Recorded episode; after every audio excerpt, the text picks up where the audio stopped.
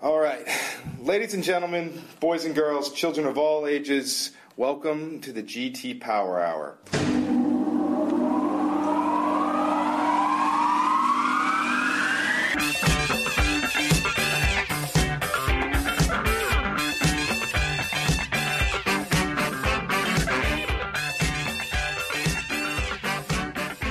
Hello and welcome back, everybody, to our 19th episode. It is mid March, marking the one year anniversary of the COVID 19 global pandemic. Infection rates are trending down. More than 10% of the US population has received the vaccine, according to reports. And the NCAA March Madness basketball tournaments are a go. Congratulations to local schools Villanova, Drexel, and Rutgers for getting bids in this year's men's tournament, and particularly to uh, Drexel and Rutgers, whose teams are predicted to make the women's tournaments as well. So things are generally looking up, except for us sullen bagpipers over here who will now go a second year without St. Patrick's Day parades. Pour one out for us. It's literally the one day we actually get appreciated for our particular set of skills. But I must say, I made up for it on New Year's this year. My neighbors all know quite well how good I am at playing Auld Lang Syne. I played it many, many times, and uh, they they let me know at midnight just how well I was doing. I am your host, Rory Sweeney, and with me, as always, is a man of dubious skills himself, Glenn Thomas. Glenn, what's the one annual tradition you missed the most in this past year of lockdown? Oh, good question, Rory. And uh, of, of, those dubious skills, like I gotta say, bagpiping is not one of them. So my hats off to you. And thank you. Thank I, you. I, I, actually love the bagpipes. And if you manage to outlive me, I've told my wife I want bagpipes at my funeral. I'm gonna make a note to her after this that. Uh, to stay in touch with you no matter where our roads lead. By, by so. all means, by all means. Well, there's a lot of industry uh, events that have occurred in the past month, and you and I sat down and we said, who could we get to come in and talk about everything that's happened? And the top guy on our list, we were able to nail him down for some time to talk to us. Glenn, would you do the honors of uh, introducing our guest this month? Yeah, absolutely. And uh, it's another true pleasure to welcome a great guest to the podcast. And we're joined today by uh, Pat Wood. Pat Wood's been a friend for 20 plus years. Uh, I've known and worked with him in many capacities. He was chair of the Public Utility Commission from 1995 to 2001. That's the chair of the Public Utility Commission of Texas, I should say. Uh, he went on from 2001 to 2005 to be chairman of FERC, where uh, he and I worked on a lot of great things uh, during those years. Uh, during that time, he wrestled with small events like the California energy crisis, the Enron collapse, the Northeast blackouts of 2003, and saw our country through uh, some tremendous times uh, managing those issues. He's currently CEO of the Hunt Energy Network. He serves on the board of SunPower and Quanta. Uh, and we are really pleased to welcome him to the show today. Pat Wood, welcome to the GT Power Hour. Well, it's an honor to be on the GT Power Hour, and thank you guys for uh, for roping me in. It's been, it's been a year. When I, I was listening to that, I was thinking, "Gosh, look how much we've missed." But one thing I did not miss this year on the sports front was the Orange Bowl. My Texas Aggies went down and and dished a nice uh, plate of barbecue out to uh, North Carolina, and it was it was. I tell you though, I, I brought my family and we got a box. I I really decided to to blow the the Wood family bank and go for broke, but we got a box in that beautiful stadium in Miami, the Dolphin Stadium, and uh, it was really odd to be in a major bowl like that, which is you know certainly something an Aggie was proud to be in, but to have the audience be just twenty percent full, I said this really is a different world we're in, but you know, you play football, you drink beer, you you eat the the overpriced uh, bar food at the at the uh, stadium, and you move on. So that was uh, that was my little uh, attempt to keep it normal. But uh, yeah, we're missed. We missed a lot. I mean, just not being able to go to baseball games and to basketball games, and most importantly, to football games. I didn't get to go to my Texas A&M home season this year. I got the mm-hmm. tickets uh, put on the shelf, which they gave us the option to do. But anyway, I missed the movie. I saw the list of Oscars coming out today, and I, I told Kathleen, I said, "What the hell? I don't know any of these movies. I'm usually probably I'm usually seen at least seventy percent of them, but uh, this is a it's a different year." Good Lord. but uh, I got my second vaccine, Pfizer, last uh, on Friday, and my okay. wife got her first. So we're uh, we're on the path to normal. My three of my older kids all got it at college right off the bat and got through with no problem, thank goodness. That one of them lost his sense of taste and smell, which is Ooh. quite unusual for about four or five months. He got it back. We were with them yesterday, but he's gotten it back. So uh, you can get through this thing. I got yeah. one child who hadn't gotten a vaccine or gotten the disease, so we're still protecting him. Yeah, everything has been touched and moved by this, and this industry is certainly no different. Well, it's true. I, you know, I have to say, I was sitting there thinking about that when I had to. You have to wait 15 minutes after you get the vaccine, so they make sure you don't pass out and have some bad reaction to it. But mm-hmm. I was sitting there trying to, in my best bipartisan way, be grateful, and I thought, you know, people aren't giving Trump credit for getting that warp speed up and going. But to think you could have a disease that does this across the world and then have a vaccine for it available within right at a year after we all hunkered down. And then, you know, tip my hat to the Biden team coming in and picking up the ball and then and then improving the game dramatically, you know, mm-hmm. getting the the, that, the getting it spread out, getting organized hubs. I'm in a major city in Houston, obviously it's probably pretty medical already, but you know, getting getting all that up and going and dealing with the financial aspects for people that have lost their jobs through the stimulus number stimulus bills. Of course our kids are going to pay that price but you know they benefit uh, so it's kind of like when our age glenn when we were watching reagan invest double down on defense spending back in the 80s it uh, it's probably worth paying that off over time because it has created a world that's a you know a lot more stable than it could have been with the cold war continuing. So yeah, a lot of deep thoughts here this week, but uh, just one of gratefulness that we've got an innovative country and uh, innovative uh, medical profession that really is doing their job and keeping their eye on the ball. So, um, in the midst of gloom, there's there's some sparks of hope that keep us going, and that certainly is one for me. Is this quality medical profession that's done such a heroic job this year? Yeah, same up here. Well, Pat, uh, let's let's jump in. Let's let's start with the obvious issue that's on the mind of everyone in, around, or observing this power industry. You know, we just reviewed your your Texas bona fides. You've, you've obviously spent a lot of time there. You guys had three severe winter storms that swept across the country uh, last month in, in, February from the 10th to the 20th, leaving more than 4.5 million electricity customers in your state alone without power, some for days. That confluence of events has subsequently been identified as the cause of a number of deaths.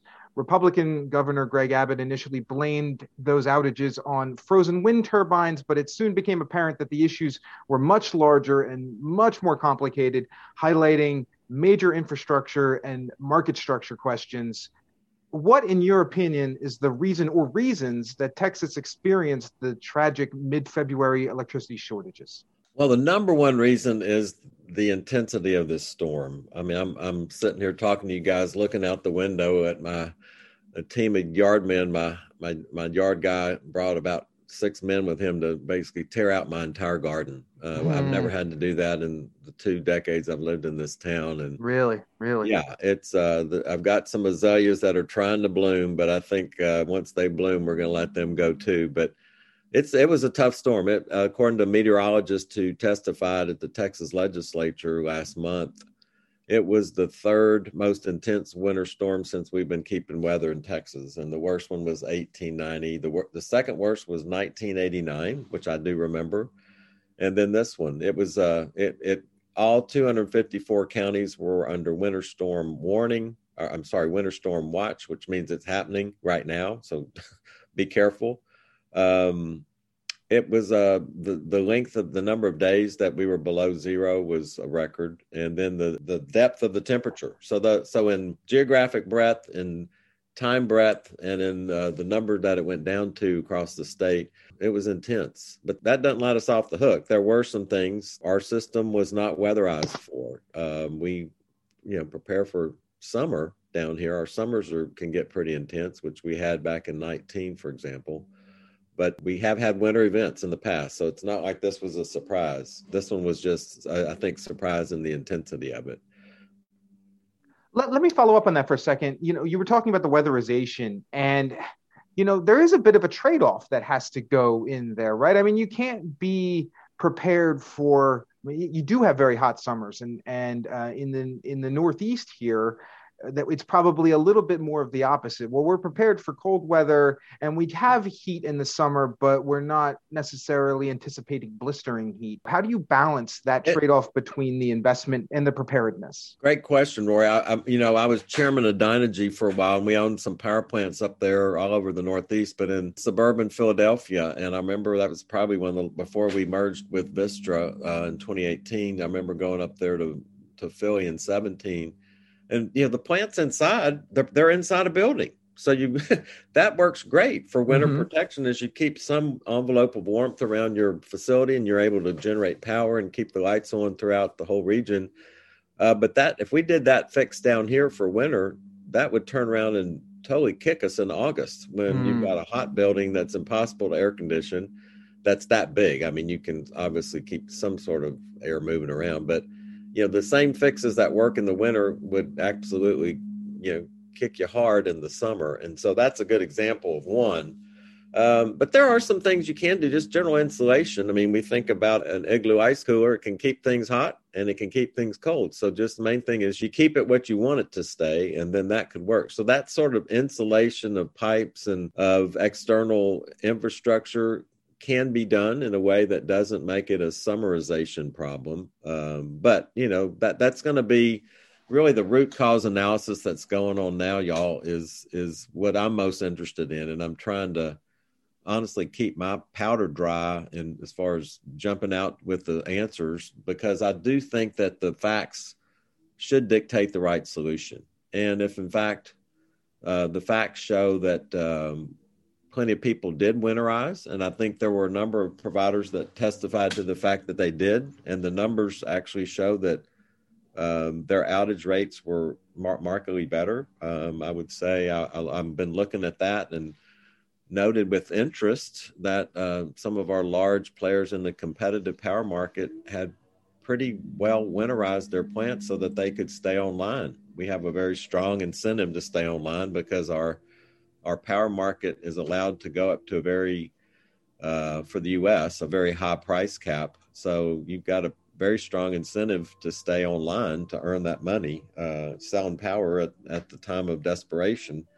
But you also have a pretty strong disincentive to be offline because then if your customers need that power, you've got to go pay that price to somebody else. So that uh, that that market incentive was one that people have kind of looked at. Oh, it's that market design of Texas. I said, you know, I'd probably be the first to admit it if it were wrong because I helped design it.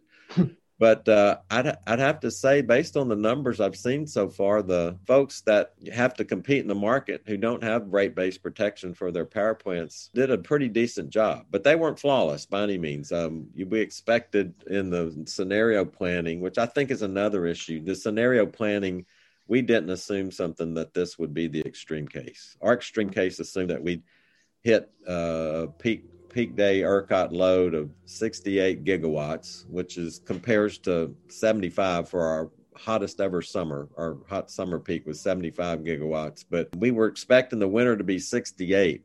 Mm-hmm. Well, before we end up having to cut power that that morning of President's Day, we were looking at a 75 gigawatt day wow. on Monday of President's Day, which is higher than our summer peak has ever been. So that scenario planning is a good example of things. We've got to do scenario planning for a lot more extreme uh, conditions than we have to date. And you know, I, the the folks can say that's the climate changing. That's fine. I probably would agree with that. But you know, whatever the whatever you do it, uh, I don't care what you call it uh, do the damn scenarios right and assume the worst. Um, we found we saw this uh, these black swans that everybody calls them are starting to look pretty gray. Um, everybody they're showing up a little more often than a hundred years. Um, you know, I lived through three hurricanes since I moved to Houston and a drought and now two winter storms. Um, my whole life growing up two hours east of here is was pretty mild in comparison. Um, the 1989 certainly is one we all remember and uh, 1979 was another tough year, but in the winter. and of course summers are varying but we're kind of used to the summer being hot down here. But uh, anyway i just think the scenario planning is a big one that i think is on everybody's punch list going forward. Can we drill down a little on the market cap issue? Because i think that's an interesting one because i mean what you're basically saying is hey we, we need to do a better job weatherizing weatherizing is going to cost some money but there's enough incentive built in this system with the nine thousand dollar energy market offer cap, and you know this this notion that you know you got to replace the power, and that's a big incentive to to be available. But I have to suspect, and please tell me if I'm wrong, that there's going to be pressure and a lot of conversation about that energy market offer cap being at such a high level because you know of all the consequences that flow from it in this case. Um, how, how, does that play out over the next year and a half? And you know, do we do we retain a market in Texas where, where that is the incentive for weatherization, or do you see something changing or being added to the mix?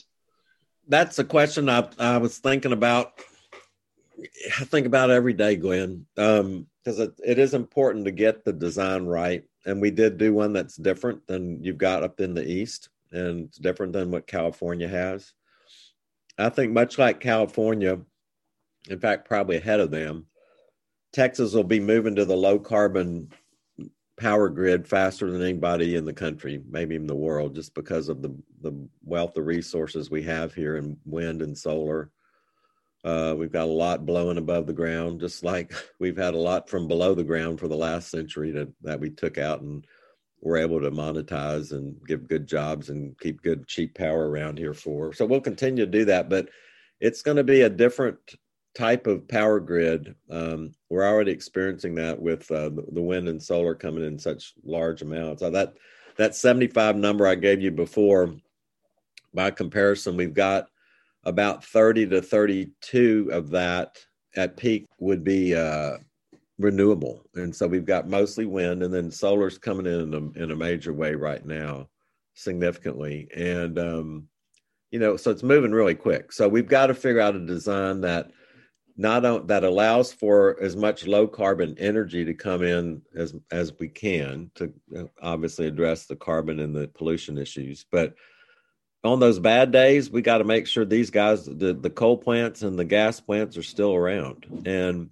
you know, there's two aspects of that. One is the technology to allow that to be low carbon. So I wasn't always a big fan of carbon capture and sequestration, but honestly, because our friends in Mississippi Power did such a poor job with that Kemper plant that I thought, well, that's not going to work. But plenty of people here in Houston have, you know, certainly in the chemical industry said, look, that can be done. It's a chemistry reaction that we're talking about here is removing carbon from plants. So you so there's we've got to save those plants, but we've got to also make them low carbon. And then on the other hand, we've got to make sure that they can be in the market. I really want to make sure that we can keep those power plants in the marketplace and allow them to continue to to supply for the peak winters now. We've got to plan for both.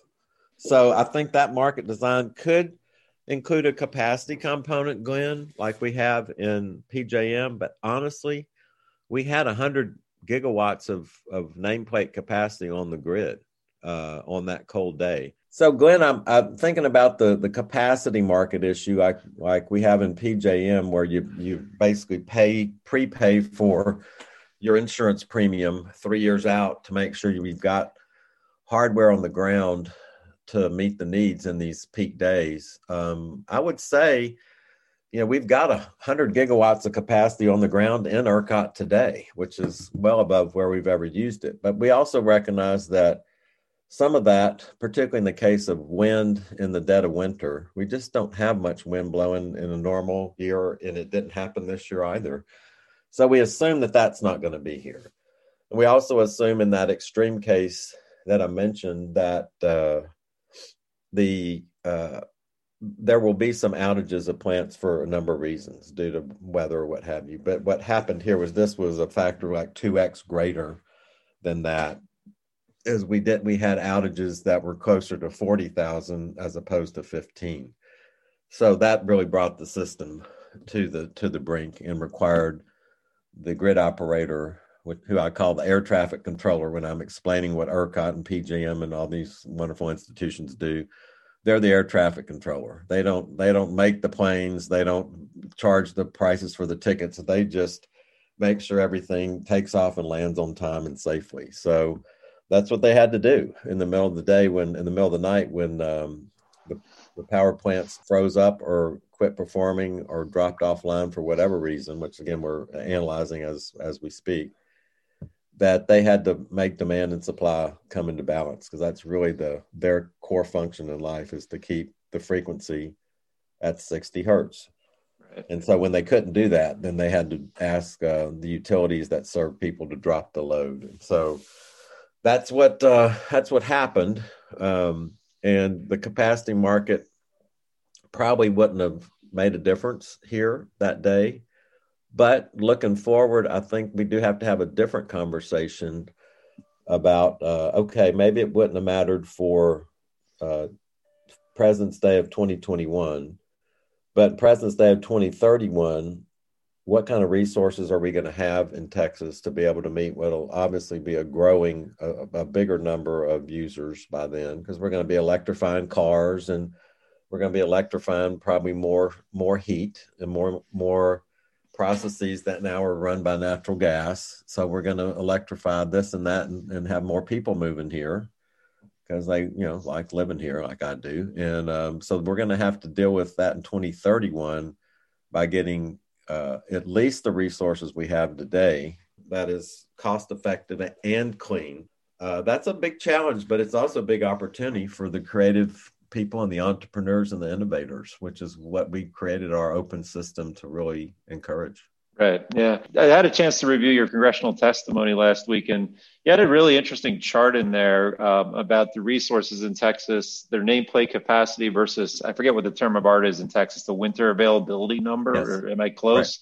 Right. Uh, yeah. And I mean, okay, winter dependability number. And, you know, the, the nameplate for coal, nuclear, and gas were pretty close to what their uh, winter dependability number was, but the drop off on wind and solar was pretty dramatic, um, you know, from a planning standpoint. So, you know, I think you raised a really good point, particularly as electrification increases. And the other interesting thing you had in your testimony was I think Texas was at maybe 7% electric heat in 1970 and is now at two thirds of the homes by electric yeah. heat. Am I right about that? Am I remembering that correctly? Yeah. Yeah. So, I mean, as we move to this greater electrification, there's going to be, and, and, we have more and more resources that sort of, you know, have that gap between nameplate capacity and winter dependability that's something market design has to address, doesn't it?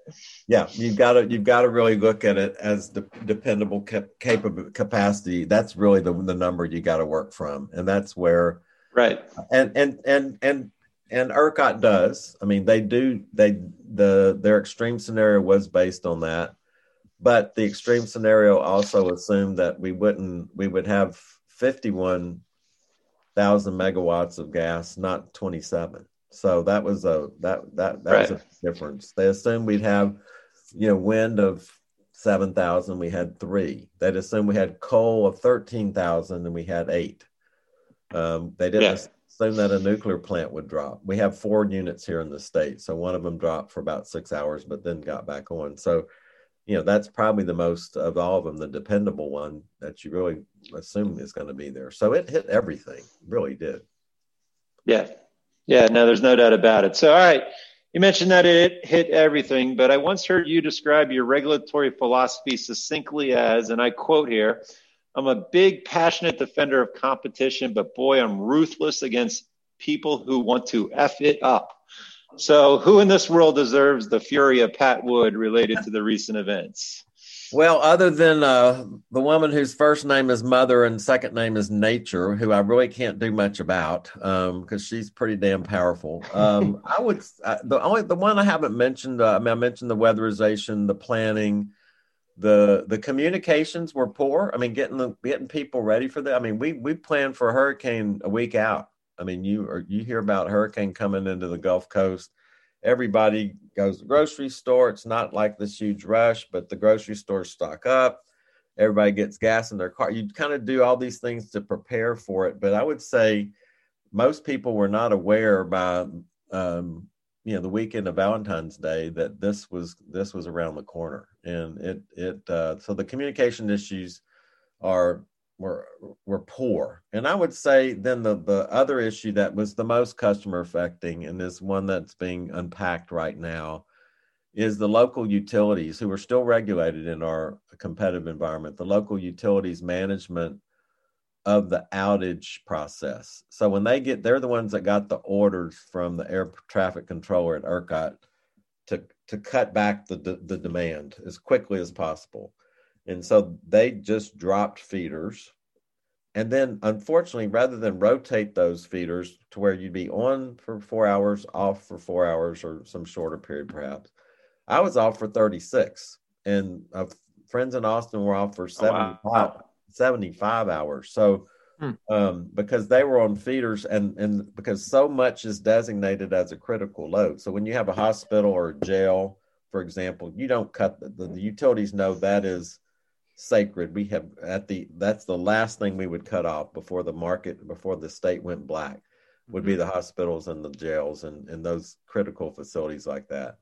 And so the problem is that our our networks are designed such that you can't just surgically cut off everybody else but the hospital everybody who's near the hospital their lights stay on too and so that takes a lot of a lot of optionality away from the utility to be able to manage a more surgical or more granular ability to roll those outages like they have in Cal- california managed it um, they've had to roll outages here with this wildfire uh, the past several seasons, the wildfires that are hitting their transmission and distribution utilities. So, you know, they've got this grant. They know who's where. I think one thing we found out is some of the critical facilities in the natural gas industry were on outage, so they were cut off at the time when you need them the most. Right.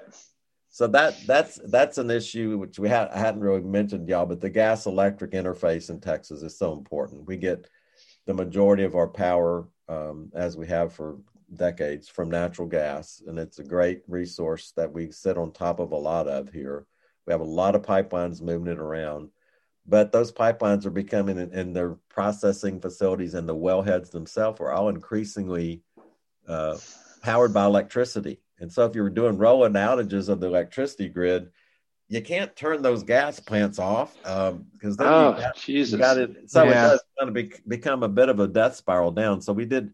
I think we had some of that going on as well. I mean, I even heard about um, a separate one where a water main in a large city in Texas burst, and so you've got to have water to run a natural gas fired plant to cool the cool the engine so it won't burn up.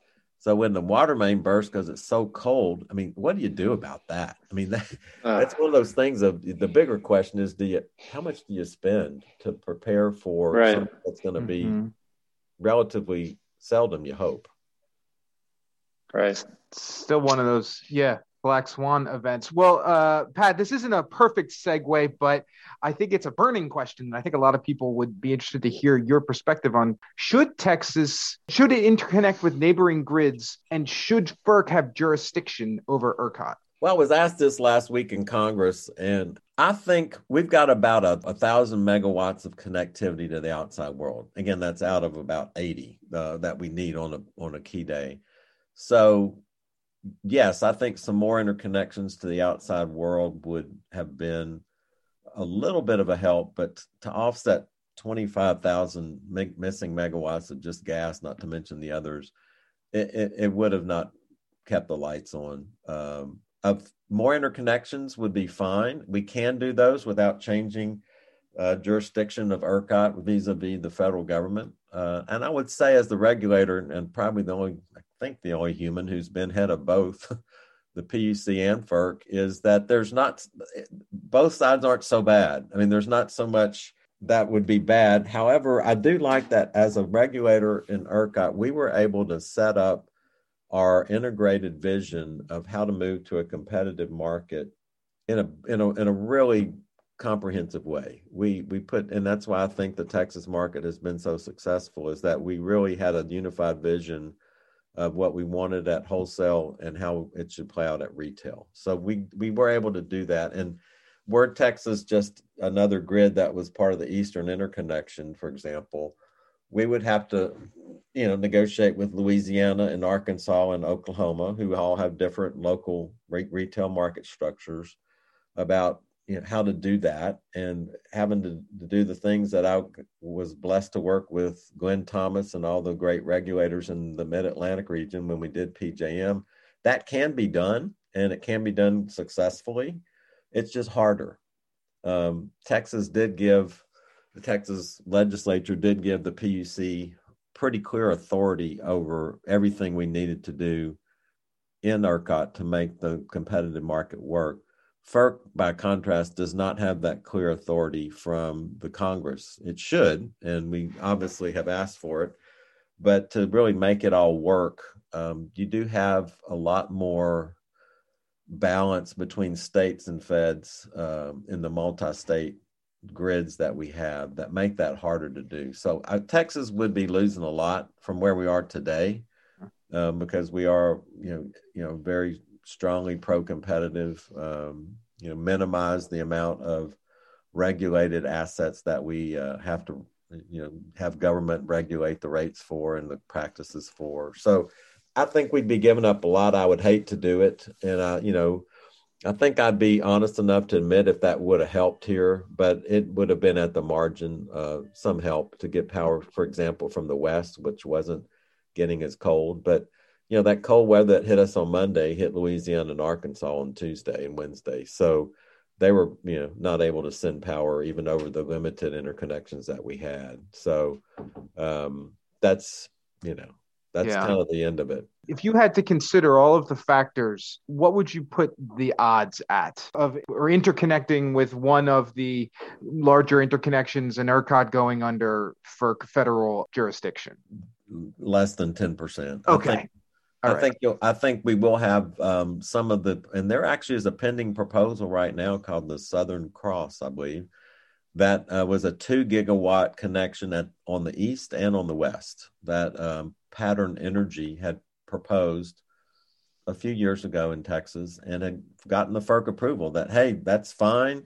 You connect it with a direct current tie, a DC tie. That won't change jurisdiction for FERC mm-hmm. uh, in Texas. So y'all can go ahead and that's fine. And uh, the PUC said yes as well. But the, the sponsors, I think the economics weren't quite there. Um, but uh, we probably ought to think about how to do that because we ought to make sure that for reliability purposes, we ought to encourage more interconnections to the west and to the east. We have some to Mexico as well, and those were all fully utilized during the crisis. But then the uh, cold weather went south of the border, went to Mexico, and they said, "Wait, we need that power back." Yeah. So you know they they help at the margin to be sure, but uh, as far as a comprehensive solution, that would have been the silver bullet. Um, there is no real silver bullet here. There's a mul- there's multiple bronze bullets, and that could be one of them. I think there's another one like that, if I'm not mistaken, called Tres Amigas that's on yes. the, the New Mexico side. Uh, so you're suggesting that there should be strong reconsideration for those projects. Absolutely. And I had the pleasure to talk to our old friend Phil Harris, who was uh-huh. the CEO yep. of PJM back in the good old days. And he called me just to check on my karma as a good friend would. And he and I talked about, man, I I said it wouldn't have kept all the lights on, but it would have been nice to have had Tres. Amigas mm-hmm. up there moving stuff in and out when uh, it wasn't so cold in New Mexico compared to what we had here in the Panhandle. Yeah, that's great. All right. Uh, so, Pat, you mentioned competitive markets and the move in Texas to restructure. Uh, we obviously up here in Pennsylvania went through similar conversations about 25 years ago. Um, as you mentioned, Pennsylvania was in a state with 12 other states in the District of Columbia. So there was a lot of communications going back and forth across the borders trying to get the market right, whereas Texas um, basically had to work it out internally and within the state borders. Um, but there was a lot of communications between Texas and Pennsylvania. And, you know, I spent a lot of time with you, Pat, and with Becky Klein and with Paul Hudson and folks like that. Uh, Barry Smitherman, Rob Powelson were very close and spent a lot of time communicating. Um, but the bottom line is, you know, both states uh, in my mind at least, have had you know very successful adventures into um, to competition. The Wall Street Journal recently put out a couple articles questioning the value of competitive markets. Um, it's been a quarter of a century since we made these moves. Uh, in light of everything that's happened in Texas, including the recent events, Um, do you still believe competitive markets are in the best interest of Texas? Glenn, I believe that they're in the best interest of this whole country. Um, and I'm uh, my biggest regret is that we didn't get at least the the piece that FERC could do, uh, which was wholesale markets over the whole country. We did get two thirds of the country, so that's probably a C minus. But uh, I do think that that the importance of recognizing that generation is a competitive entity and ought to be put into a competitive environment to perform is critical. And I think one of the things we're I'm starting to see, and I'll I will keep my powder a little drier for the ultimate number, but it looks like the power plants that were owned by competitive entities performed better than power plants that were owned by municipalities and cooperatives who do have captive customer rate base still here in Texas. That's an interesting finding. Another interesting finding is the retail competition finding, which is you and I took our states not only through wholesale competition, but all the way to where individual customers could shop around for their power prices. And you know the shoddy research of the Wall Street Journal notwithstanding, you know people in Texas know that their rates are better than they were under on the regulated environment 20 years ago. You know we've gone from 21st most expensive state in the nation to 43rd. Um, our power prices in peer reviewed research that looks at this issue have clearly validated that customers are better off uh, in this competitive environment. So I'm, I'm again probably going to cancel my subscription to the Wall Street Journal over not one but two drive-by shootings with uh, really surprisingly shoddy reporting. But you know, we'll get the facts out there. But at the end of the day, the people who are are living in this world in Texas that have to pay the bills it's not customers who had fixed contracts with the competitive supplier. The 7 million who have fixed price contracts for you know whatever 3 months up to 5 years whatever contract you want to buy and whatever rate you want to pay and whatever form of greenness you want to do. I happen to have one that's uh, called free nights. And so i'm disincented to consume, consume power during the day but from 9 p.m to 6 a.m i can you know have it for free so that's when i charge the car and run the pool pump and you know tell Kathleen to run the dish run the dishwasher after 9 p.m. and you know all the stuff that uses electricity. So you've got all these power plans out there. We are not going to be paying the the the big markup for uh, power that was purchased during that transition of the President's Day week, that very expensive week. But if I were at a regulated utility, who is used to just in the old days i regulated these guys so i know them they, you just look at all your costs and you pass them through. And you might pass them through in one year you might pass them through in five years but you pass them through in a regulated utility. Um, that's what's happening on the natural gas side. We don't have competitive choice in natural gas and it's already been in the paper that we're uh, we're just basically hunkered down we're going to get these big bills for all these spot purchases of natural gas because a utility doesn't have the incentive to hedge like a competitive environment. Now, If you're wearing the risk, um, you know, retailer A is wearing the risk of a uh, of serving me and, and millions of other people in this state for the next year or two or three or however long they have my contract. They're going to get financial hedges and they're going to get physical hedges and they're going to use their own power plants and they're going to, you know, lock up other people's power plants and use storage and all these other uh, technologies to manage the risk. They know how to manage the risk. I don't, but they do. And so, um, having the choice of those people, I get to pick the best manager of risk uh, from among 34 companies, I think, when I last looked, uh, what I could have had uh, served me. So, that is a that's a big victory of moving to competition independent of just Texas but the Texas thing will show that is that take the risk off the back of the captive ratepayer. That's what they used to call people. Now I'm a customer and I can shop around. And if you can't manage the risk in a way that I think is appropriate, i.e., you charge me too much or um, you go out of business, then I go to somebody else. So that's what happens. And if you go to a grocery store and they, they don't treat you right, or you go to a gas uh, gasoline station and you know whatever reason you don't like how they how that's uh, priced or or how you're served those important commodities, just like electricity, you can go somewhere else. Well, in most parts of the country, you still can't go shop around for electricity or gas or water. But uh, yet, that discipline needs to be in the system. And with a competitive environment where there's the pressure every day of competing against another retailer for that person's business, as opposed to just being able to pass it through as a regulated entity by somebody reviewing your costs once every three or four years.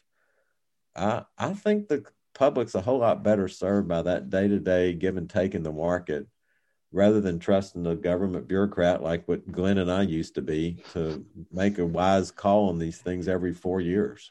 Uh, I couldn't agree more. And as Rory said at the outset, you know, he introduced me as a man of dubious skills, and that certainly was one of them. you know, but, but but but you're absolutely right, Pat. And I, I, will never forget. I got this was maybe a year or two after we made the move to restructuring in Pennsylvania, and I got a visit from the CEO of one of the largest, if not the largest, uh, electric utilities in the state at the time. And he said, you know, Glenn, the second that that bill passed, meaning the Restructuring Act, and this was back in 1996, and the, you know, and after we got our stranded cost recovery, which is a whole nother conversation, he said the internal conversations changed dramatically from what can we get away with from our regulators to how do we become better, smarter, more efficient for our consumers. And that just struck with me, right?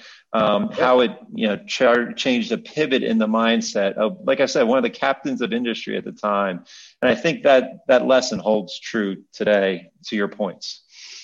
Well, let, let's pivot slightly on that topic. FERC is scheduled to have a big technical conference at the end of the month on capacity markets. Texas does not have a capacity market. Most of America's organized markets do how should FERC be thinking about capacity markets in light of the Texas events? Well, as I mentioned, I don't think the capacity market would have made a difference in this winter event for us. the The question, uh, the longer term question, though, is what is the best construct for a, you know, the the the world ten years from now, whether that's in Texas or across the nation. How do we keep uh, the the the hard re- assets on the on the grid that enable them to serve at these peak period days, but also enable a lot of low cost, in fact, zero variable costs, um, clean energy to come and serve the rest of the system. So that's one that I definitely want to want to think about. Um, but I don't know that uh, one size fits all. I mean, certainly Texas moved pretty as uh, aggressively without a capacity market. We got a lot of market entry, a lot of investment here from uh, in the early days gas, in the later days wind and solar, as those become the most low cost uh, resources. That's what a market in, uh, welcomes in, or the guys who can do it cheaper, better, faster. And so uh, the unique nature of though is that these are variable resources, and so you've got to have something there to to firm them up. So the the increase of, of storage and the more prominent availability of cheaper, uh, more uh, effective storage, which is what I do for my day job by by comparison, is is really enabling those variable resources to become a lot more valuable. And so I like the fact that I'm helping to enable the greening of our grid. But uh, you know, as a as a as a long term natural gas guy, I also got to say I can't imagine, uh, particularly after what I lived through last month, I can't imagine that a quote green grid close quote does not have substantial amounts of gas and you know to the extent we can decarbonize it and coal uh, coal on the grid as well i mean you can't just have the nukes be the only uh, firm base load that's there on that cold morning that we had on President's Day. We're going to need a lot more than that. And so, figuring out a way to clean up gas and coal is task number one. And then, task number two is making sure that gas and coal, as well as nuclear, wind, and solar, and then in your in your state hydro, we don't have so much of that here. And maybe geothermal. Um, certainly, we've got a lot of holes punched in the ground in both of our states. Sure. Uh, yeah. From historical oil production um, what can we do uh, to make good utilization of that? Um, I know California's had pretty successful uh, geothermal uh, not a lot, but certainly shown it can be done. It can be done at, at the scale and can be done economically. So add that one to the mix. But I do think um, I, we've got to be smart enough to know to evolve to something different. I think a capacity market construct was 20th century. Uh, it was intended to kind of make up for the fact y'all didn't have really vibrant retail power markets at the time, and you had to make sure you didn't have um, freeloaders that, that basically rode off the back of people who were buying, who were paying for power plants to be here three or four years from now. Um, so you had to you had to institutionalize that to make sure that the retailers really had an incentive. I would say every retailer in Texas, at least the ones that uh, survived last month, and some will go bankrupt. Um, they're going to be thinking pretty long and hard about how do they uh, how do they hedge their long term investment in uh, dependable firm capacity, and that they may not need to be told you have to have a capacity market because the incentives are pretty darn strong that those that didn't basically went under.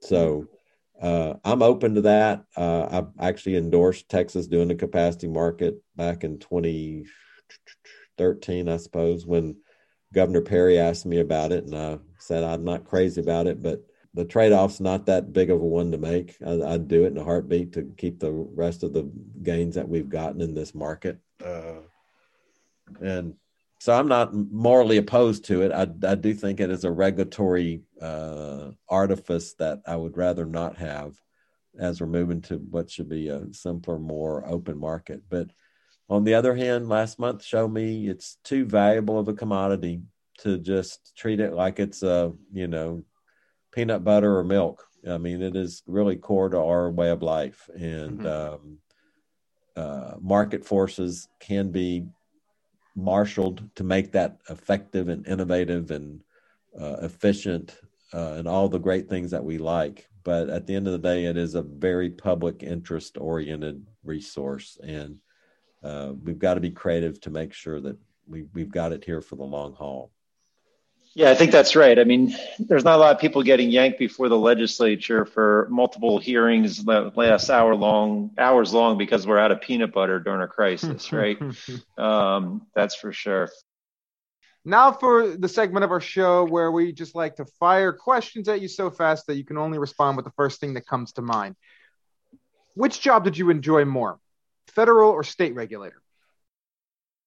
Uh, state, I got to be on offense for six straight years and set up a wholesale and retail market that uh, I'm very proud of. So it's uh, more fun to be on offense and defense, which federal was defense with California and Enron and the blackout. But, uh, you know, in both of them, we had some awesome people and good hard workers. And that's, uh, it's a fun industry to be in either place, to be honest. Yeah, no, that's for sure. And and you did get a lot of interesting things thrown at you while you were chairman of FERC, that's for sure. Some of which you knew when you took the job, by the way, so I can't let you totally off the hook, at least on the California situation. Um, but you know, is there any particular voter action you took while you were a FERC that you're particularly proud of, or is there one that you'd like a do-over on?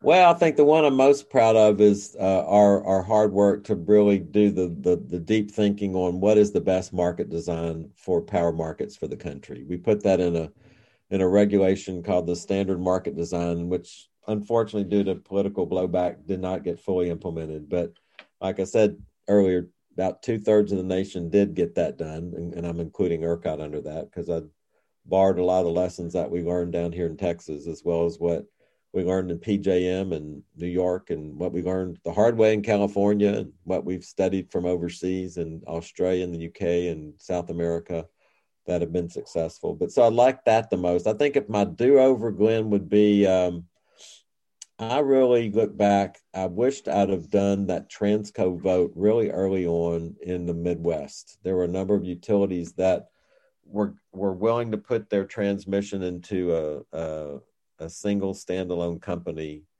and run it as a for-profit transco and i do look back and think maybe we should have done that rather than keep that all together under pjm and under miso we could have had pjm and miso operate the markets on top of that but i do think uh, right. getting, the, getting the transmission apart from the regulated utilities would have been a, a major step in the right direction be interesting to think what the world would look like today had that vote happened. So Yeah.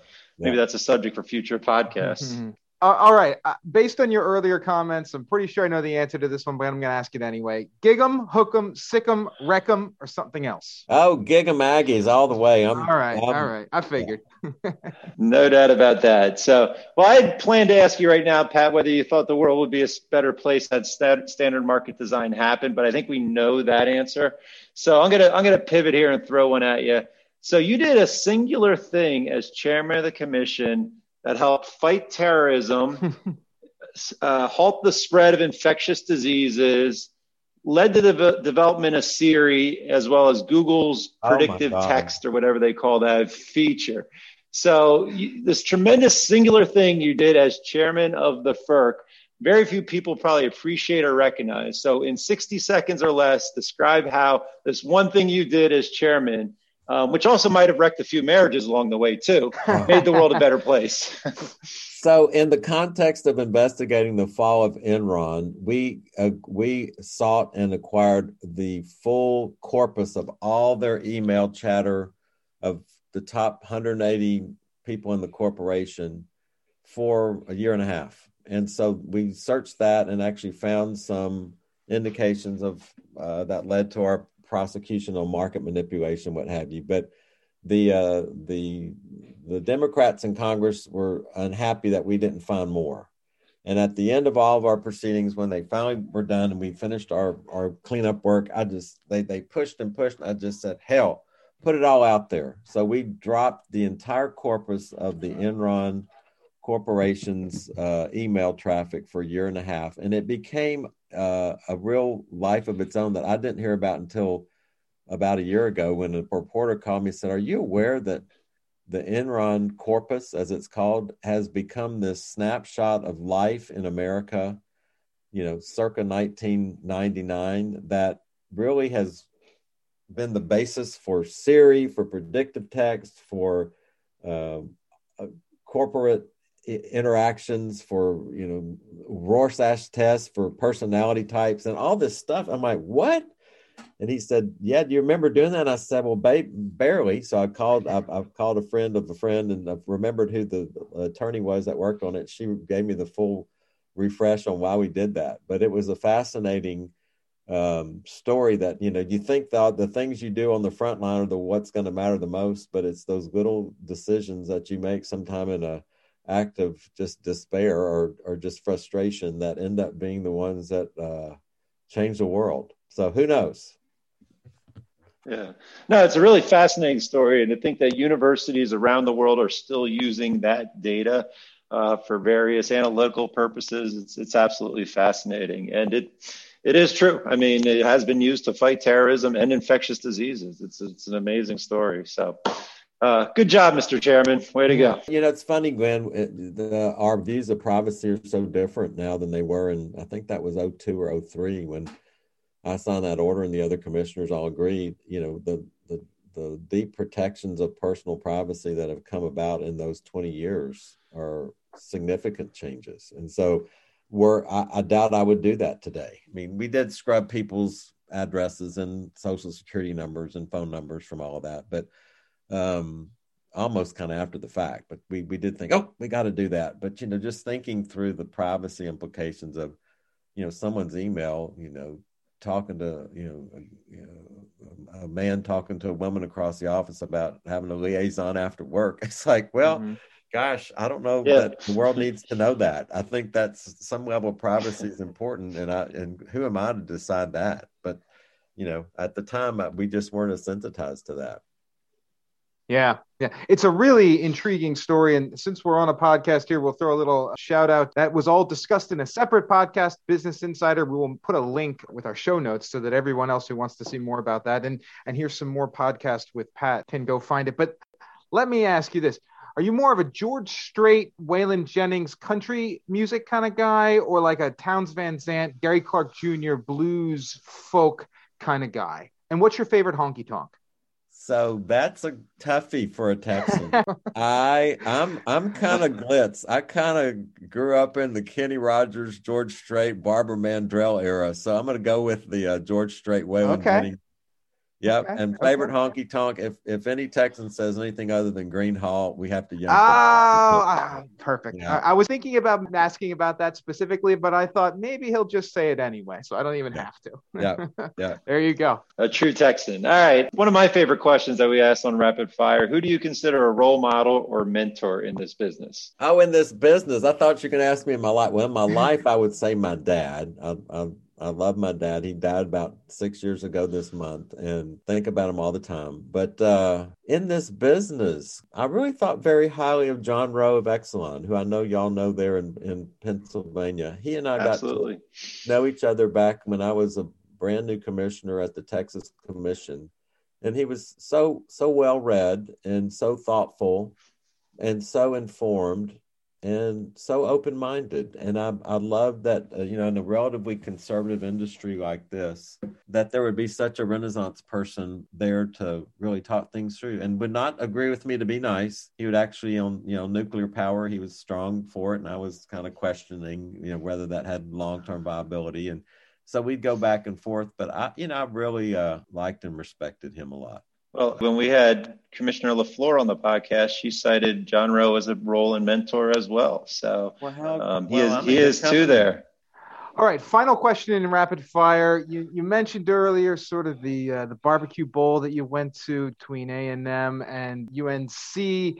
Best barbecue. So I love Franklin's in Austin. It's the one you got to wait in a damn long line for. So it's hard. My my favorite one growing up is no longer there, which is the Brisket Room in Port Arthur, Texas. Ah. Started by a Cajun and he sold it to a Korean, and it was just the best damn barbecue. And then here in Houston, you know, we've got a number of different ones that I would say are all BB plus, Pit Room, Papa's Barbecue, The Goode Company. They're all, they're all good. I, I pretty much I try. I, I even like the one in the Dallas Love Airport. It's um I've been to that one. yeah, that's probably my fa- as far as just fast and quick. I I, I go get a, a half pound chopped uh, or half pound of sliced brisket right there. Nothing, just sauce and brisket. Just eat it up. Get on the plane. I'm sure my breath smells just like you can smell me across the room, but I don't care. So so let me just be clear on this. You really think Franklin's is the best? That one, that one's considered to be really a top one. I do think there's some good ones. Other, there are other good ones in Central Texas, the Elgin Smokehouse, and down in Lockhart as well. Ah, there you go. Um, that kind of where the Germans settled in in 1850s were really kind of the where your barbecue's the strongest. So that kind of Schulenburg kind of just the, if, you know if you kind of look at Austin and then kind of go about a two hour radius out of there, you get a really pop of good places to eat. In Llano, Texas, is another good one right Mm. over the river that I love. And ah, gosh, I love barbecue. That's my that's my last meal, by the way. Barbecue and a good Cuban cigar. That would be it. If I had about six hours to know I had that's all I had left, that's where I'd go, man. I love it. That's great. And Rory can bring the bagpipes. I was gonna say uh, so this is a great episode. We've got some last requests going on. Perfect. All right, now it's time for probably our favorite section of the show, in which we offer unsolicited advice to anyone whom we think needs it. You have two minutes to level one on one with anyone, anywhere, on anything you think he or she needs to hear. Pat, who are you going with? I think I'm going to go with everybody who testified before the Texas legislature last month. I mean, Okay. that that would be those were people who were in positions of authority Sure. Both on the government side and in the industry and as as customers in the power uh, crisis we just went through. And it's what i told my children last night at dinner when we were all together and up in uh, college station texas for a birthday. I said the most important thing you can do in your life is do your job. Just know what it is that you need to do and do it and do it well. But don't make excuses. Don't think of what you want to do next. Do the job you're in. You have a job to do, utility. You have a job to do, dear sweet son. Do that job and do it well. And then that's how things are in the country work. I think that's great advice. Um, Yeah. Try to give myself that advice on a regular basis whenever I can. it's funny. We we did a NARUC training session a couple of years ago on you know how to you know how to how to be a regulator, but then become a former regulator. And the advice I gave to every single regulator in that room was be the best damn regulator you can while you're being a regulator, and the after the post regulatory world will will take care of that. And you know Pat Wood is certainly a terrific example of that. So um, you know, I'm actually going to give Pat a second bite of the apple, Rory, if I can, and, and forego my two minutes of advice and see if Pat has any specific advice for the incoming chair, whoever that may be, of the Public Utility Commission of Texas. I mean, obviously, there's actually two two vacancies on the commission right now. If you were walking into that job and had two minutes of advice, given everything that's happened, what would you say to that that person? I would say to the incoming uh, commissioners at the PUC, first of all, know what your job is and do it and do all of it. And if you need more resources, obviously ask the legislature for that, as I had to do when I got to FERC in 2001 and I needed people to help investigate and, and sustain competitive market oversight. But this is a really unique period, similar to the one I had in 1995, which is when the world is pivoting to a new paradigm. And uh, to keep Texas in the leadership chair, we've got to be creative. We've got to be innovative. We've got to go back to our roots and not just kind of keep on doing what's the check the box thing, but think outside the box. And that box is one that is the low carbon future that we're all moving to as a country in the world. Kind of independent of the politics, that's where it's going. Like wind and solar are low cost resources with or without subsidy, they're going to come into all of our markets, and we've got to get good at integrating those and get at using them because our our our population, our citizens, our fellow Texans, our fellow Americans depend on us getting it right. They count on us to to have the expertise, and I think if there's the thing I've felt most wounded about in the past month is is that I've felt like I've let my fellow Texans down because I helped set this up, and I take ownership for it, and yet you know there were balls that were dropped, and I I I, I regret that, and I'm I'm I lose sleep over that because I you know I passed the keys on to somebody and you know we dropped the ball. But you know it's always going to be part of me. It's always going to be part of all of us who have contributed to building up um, the power system uh, over the past century. It is a true miracle of modern nature, and I think was real was right. The North American power grid was uh, indicated as the top invention of the 20th century by the American Society of Civil Engineers, for example. So, what we've got here is a precious thing, and it is our it is our stewardship responsibility to carry that forward. And again, I think because Texas, due to the blessing of resources, is where that's going to all happen first, if not, well, probably first, is we've got a chance to to lead, to get the innovation, to get the investment here, to get the creative entrepreneurs here that come in here and think outside the box about how to make energy work for the customer, and let's do that. Um, that's it's not just uh, answer the legislature's call and set the rates for the utility. It's you're putting the vision out there for the next generation or two of Texans and of Americans. And isn't that an awesome job? But it's also an awesome responsibility. So know that walking in. All right. So we're going to rumble straight to the finish here. Pat, thank you so much for joining us today and putting the whole Texas situation into perspective. Do you have any final thoughts for our listeners? You know, Rory and Glenn, I, thank you for doing what you do. I, I love the if there's ever one great upside from what's happened during COVID is we figured out new ways to communicate, to come together that don't require to get on a plane and get dressed up and do all that, but just to sit and have just thoughtful conversations. And I, I love learning from you guys, and um, I love podcasts. I think that's a great gift that uh, we'll keep doing. And I love that you're uh, that you included me. I feel honored and I appreciate it. Well, thank you for coming on. We really appreciate it. How about you, Glenn? Any last thoughts? Oh, thanks to Pat. It's always great to spend time with Pat Wood. Um, look forward to doing it at a barbecue in Texas sometime soon. Yeah. But uh, yeah, no, it was a terrific hour, and thanks thanks to our listeners as always. Great. Well, it's been another informative, eh, probably going to be a little bit more than an hour for us this time. Thanks again to everybody for listening, and until next time, as always, be excellent to each other.